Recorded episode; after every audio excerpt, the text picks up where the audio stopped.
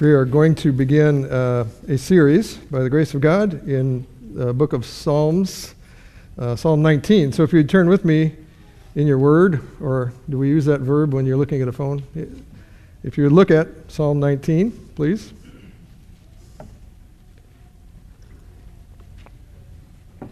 I'll just be reading verses 1 through 4, making a few comments on verse 1.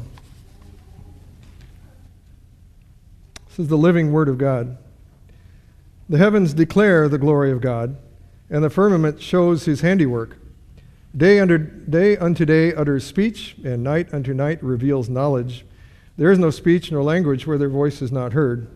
Their line has gone out through all the earth, and their words to the end of the world.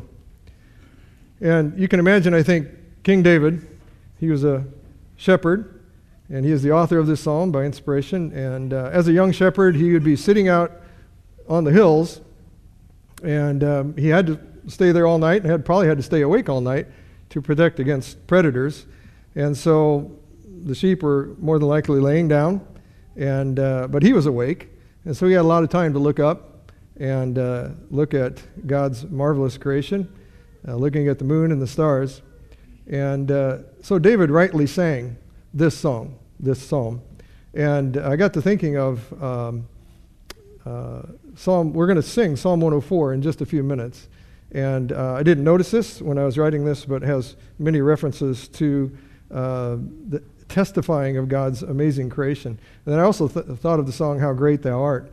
And uh, both those songs uh, are wonderful. And we often sing of God's amazing creation, as we did this morning already. Uh, so there's David and he wrote this song of God's revelation of himself through uh, his work of creation and his revelation through his word. And then David prays at the end of this psalm, uh, we'll see later, uh, for a work of God's grace in his own life. Uh, he saw God's grace in uh, God's marvelous creation, he saw God's grace in his word, and then he was uh, asking for a work of grace, continuing work of grace in his life at the end of this psalm.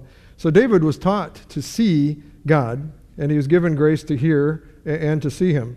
And David had committed himself to the study of what Spurgeon called God's two great books. And Phil and I don't uh, talk in detail about what we're going to share generally, uh, but I have some thoughts from uh, Spurgeon also here this morning. But Spurgeon called it uh, God's two great books. And by that he meant uh, how uh, nature or creation is a testimony of God, the Creator, and our Master and that is called general revelation, and that is uh, in this psalm, verses 1 through 4. And then his precious word, his law, is what is called special revelation. And in this psalm, it's verses 7 through 11. It'll be a while before we get to that point. So David saw the excellency of the author of both. And Spurgeon put it this way He is wisest who reads both the world book and the word book as two volumes of the same work and feels concerning them, My Father wrote them both.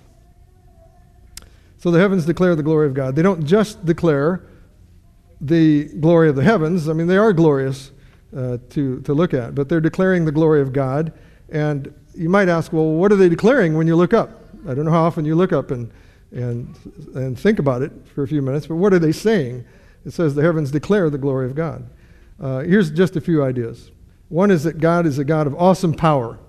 Anybody who can look up and wonder about how those were created uh, should begin to think that um, God is a God of power. He's a God of transcendence.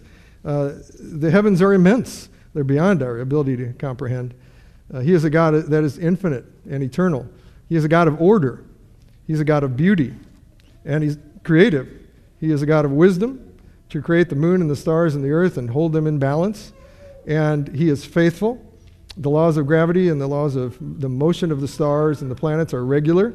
Uh, those physical laws are upheld by him. And then he is a God who communicates. Uh, the moon and the stars and the sun, uh, the planets, they're, they're always speaking in one sense uh, about the one who made them.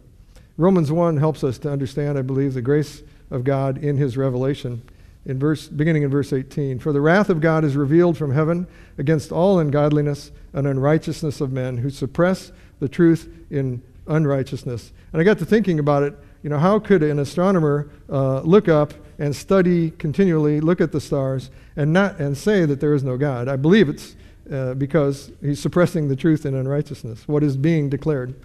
And then in verse 19 it goes on, because what may be known of God is manifest, or it's evident uh, in them, for God has shown it to them. For since the creation of the world, his invisible attributes are clearly seen, being understood by the things that are made, even his eternal power and Godhead, so they are that they are without excuse. Because although they knew God, they did not glorify him as God, nor were thankful, but became futile in their thoughts, and their foolish hearts were darkened. So these people worshiped the creation rather than the Creator. Now, David's heart, though, cried out like this as he meditated on the Almighty Creator, as he's out there through, uh, through his creation. He said, When I consider your heavens, the work of your fingers, the moon and the stars which you have ordained, what is man? In other words, who am I? What is man that you are mindful of him, and the Son of Man that you visit him? And, and that is how we should feel when we look up and see the moon and the stars.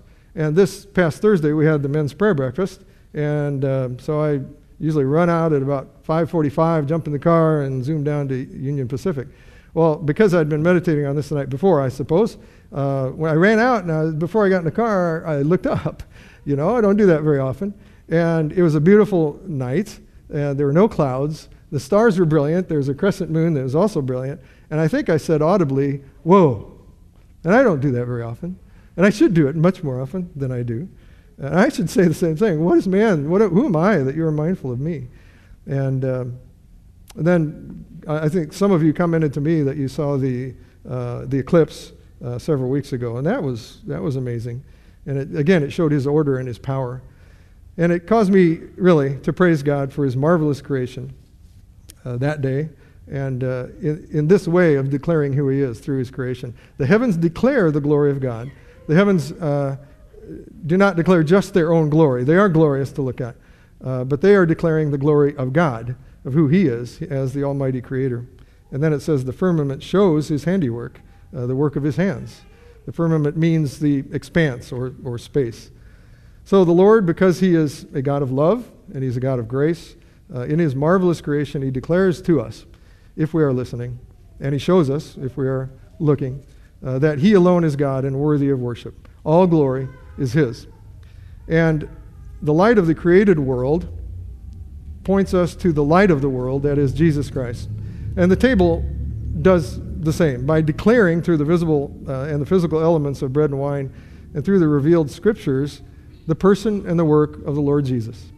That's why we come to the table. He is, he is the light of the world. And uh, they speak of his love and his grace, these elements. And his revealed, uh, he revealed himself to those who will listen and to those who will see, uh, which we can only do by his grace and the work of his Spirit. So, brothers and sisters, let's come to the table and ask the Lord to help us to see him and to hear uh, the truth of his living word and to thank him for revealing the light of the world to us. Let's pray. Lord, what is man that you are mindful of him. But we praise you for being mindful of us and for creating us for your glory as you created the heavens and for revealing our Savior, the Lord Jesus Christ. And we exalt you this morning and we praise you for your revelation of yourself and for opening our eyes to your power and your beauty and your holiness. And oh, that we would marvel at who you are when we look at your heavens and when we look into your precious word and see your revealed truth in Jesus Christ our Lord. And we pray in his precious name, amen.